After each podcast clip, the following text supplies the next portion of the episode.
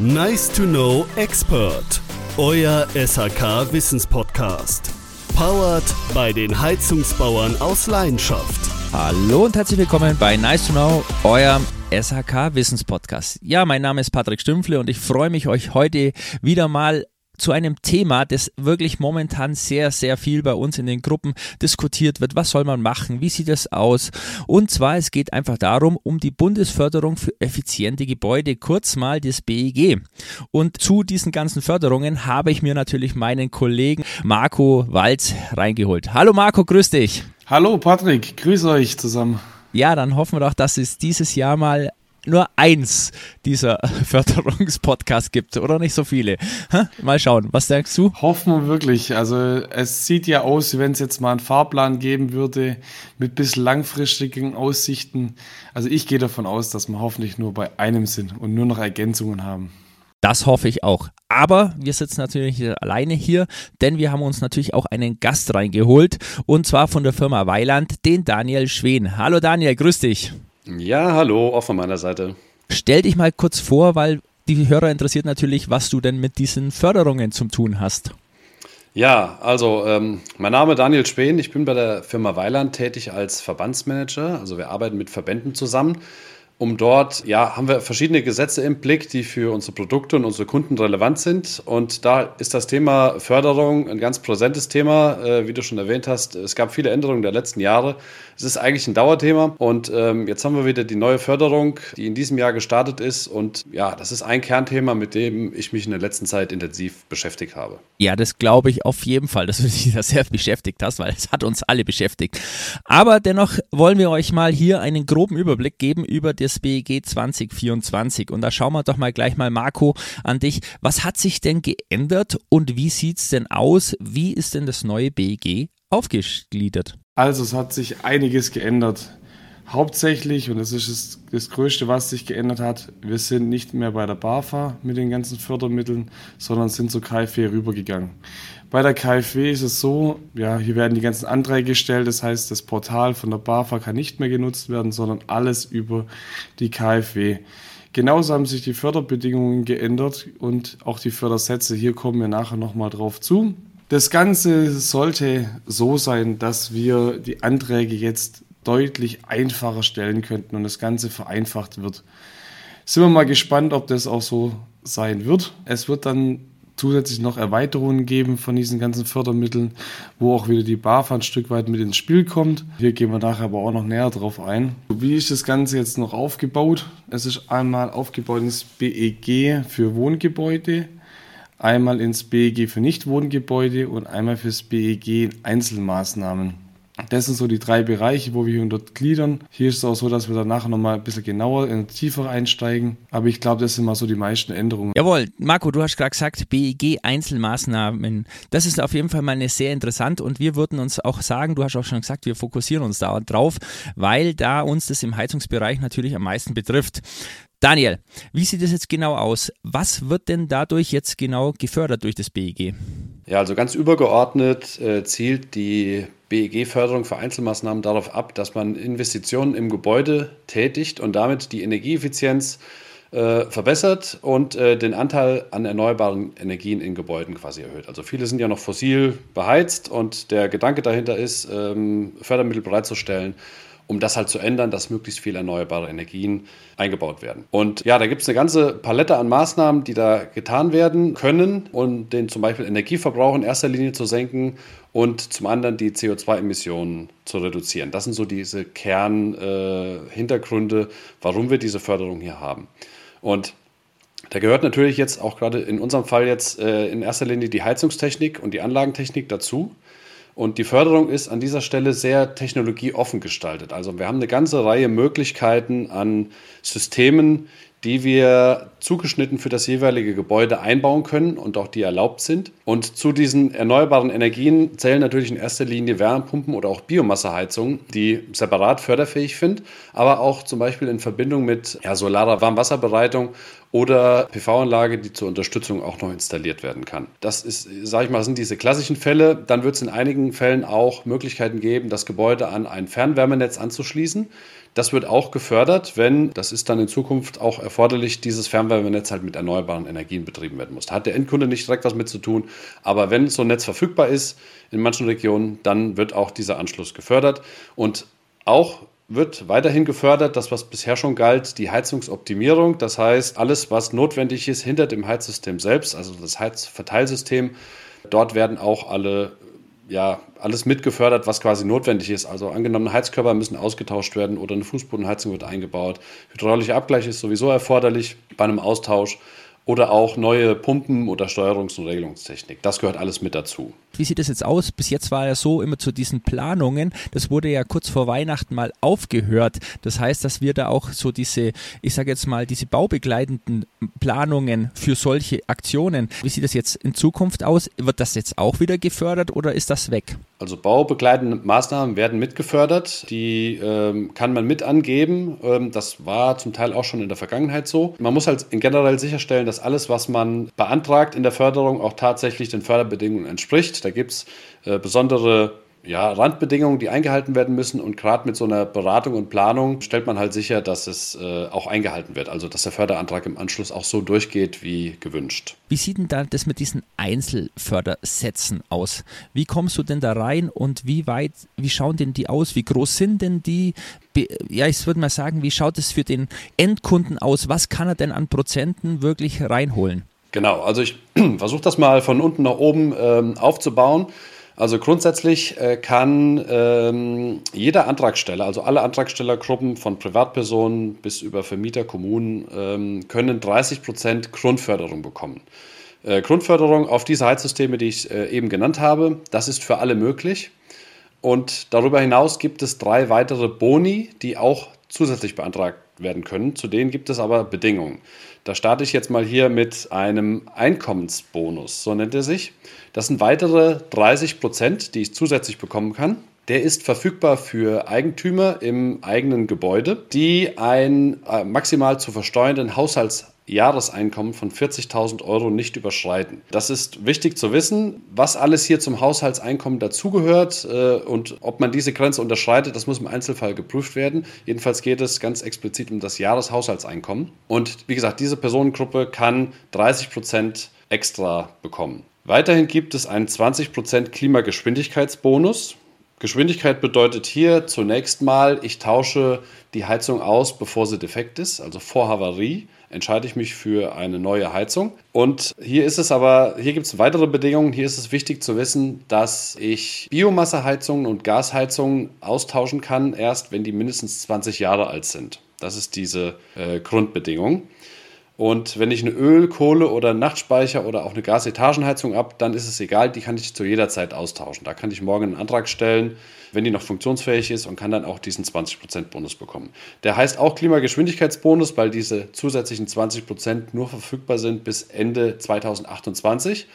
Ab dem Jahr 2029 reduziert sich dieser Bonus quasi alle zwei Jahre um 3%. Also ab 2029 dann nur noch 17% Förderung. Genau, das ist der Klimageschwindigkeitsbonus. Und zuletzt gibt es noch den Effizienzbonus für Wärmepumpen. Der ist explizit für Wärmepumpen, die als Wärmequelle Wasser, Erdreich oder Abwasser verwenden oder alternativ das natür natürliches Kältemittel benutzen, äh, anstatt ein synthetisches, so wie früher. Die können 5% extra bekommen. Und da gibt es noch eine Besonderheit. Losgelöst von diesen Prozenten können äh, Biomasseheizungen noch 2500 Euro Emissionsminderungszuschlag obendrauf bekommen. Dann müssen sie aber besondere Feinstaubwerte einhalten. Und wenn diese unterschritten werden, können diese 2500 Euro nochmal obendrauf gepackt werden. Also das heißt auf jeden Fall mal für einen Marco ist es sehr, sehr wichtig. Marco, oder? Bioheizungen sind damit für dich ja doch dann interessant, weil du da diese 2500 Euro ja für eure Holz und so weiter mit reinkriegst, richtig? Genau, das ist auf jeden Fall mega interessant. Aber ich glaube, da hat der Daniel noch eine Kleinigkeit zum Anmerken noch. Genau. Daniel, was sagst du noch dazu?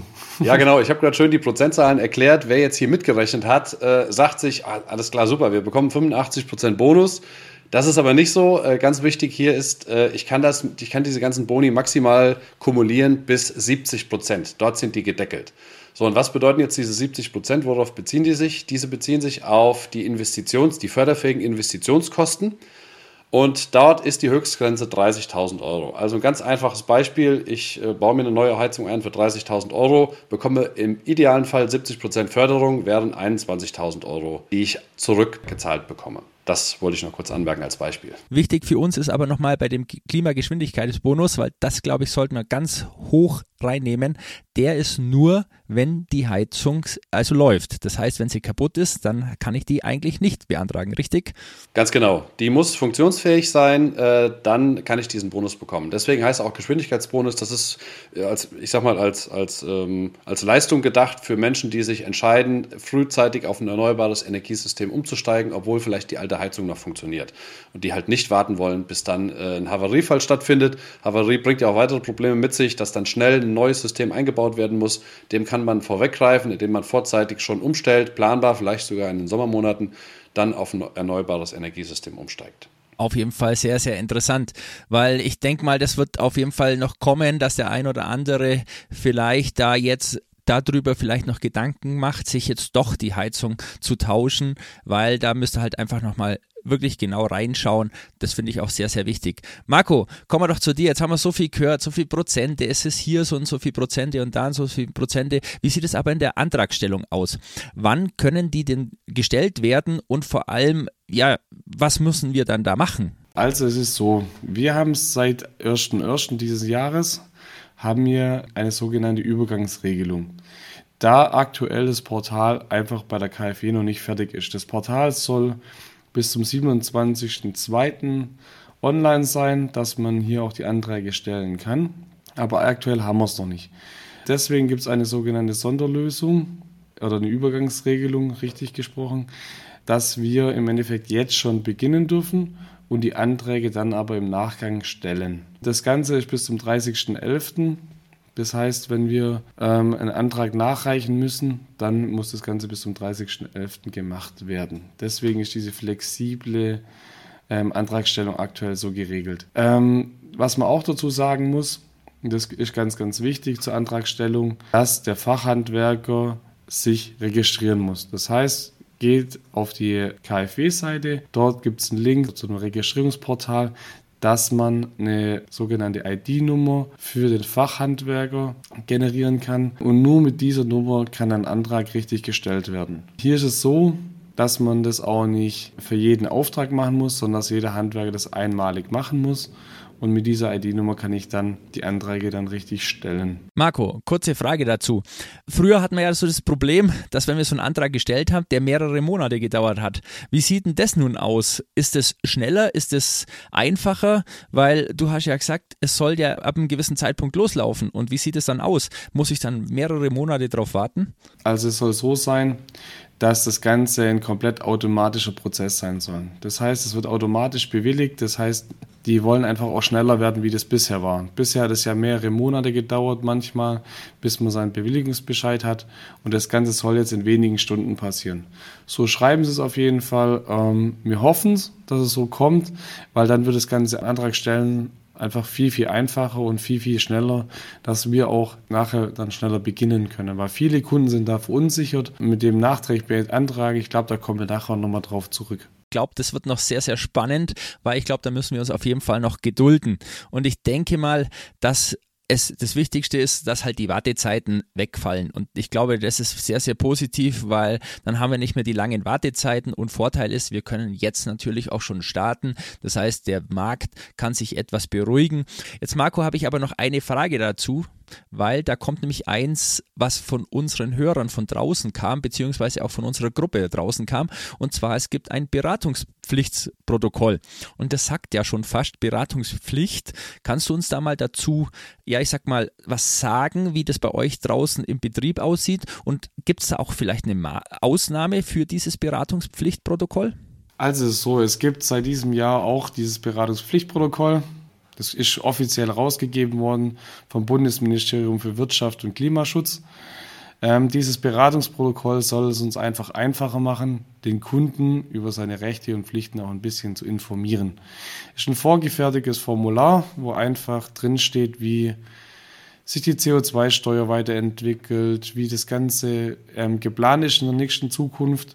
Auch sind Links in diesem ähm, in diesem Formular drin, wo man einfach auf die wichtigsten Seiten verwiesen wird. Und man kann sich das offen, also überall runterladen oder von seiner Innung oder so wird es ja auch mittlerweile bereitgestellt. Ähm, hier ist es so, dass wir das eigentlich richtigerweise nur für fossile Brennstoffe, genauso wie auch für feste Brennstoffe ähm, ausfüllen müssen. Bei uns, um es einfach zu vereinfachen, um einfach eine klare Regel zu finden, haben wir gesagt, wir füllen es bei jedem Wärmeerzeuger aus. Das heißt, wir machen es einfach von vorne hinein, wir geben das dem Kunden raus, wir füllen das voraus um einfach ja, hier eine einheitliche Regelung zu machen. Weil nicht ist es nachher so, wir beraten den Kunden, geben dem Kunden ein Angebot, zum Beispiel für eine Wärmepumpe, und auf einmal sagt er, nee, ich möchte es nicht.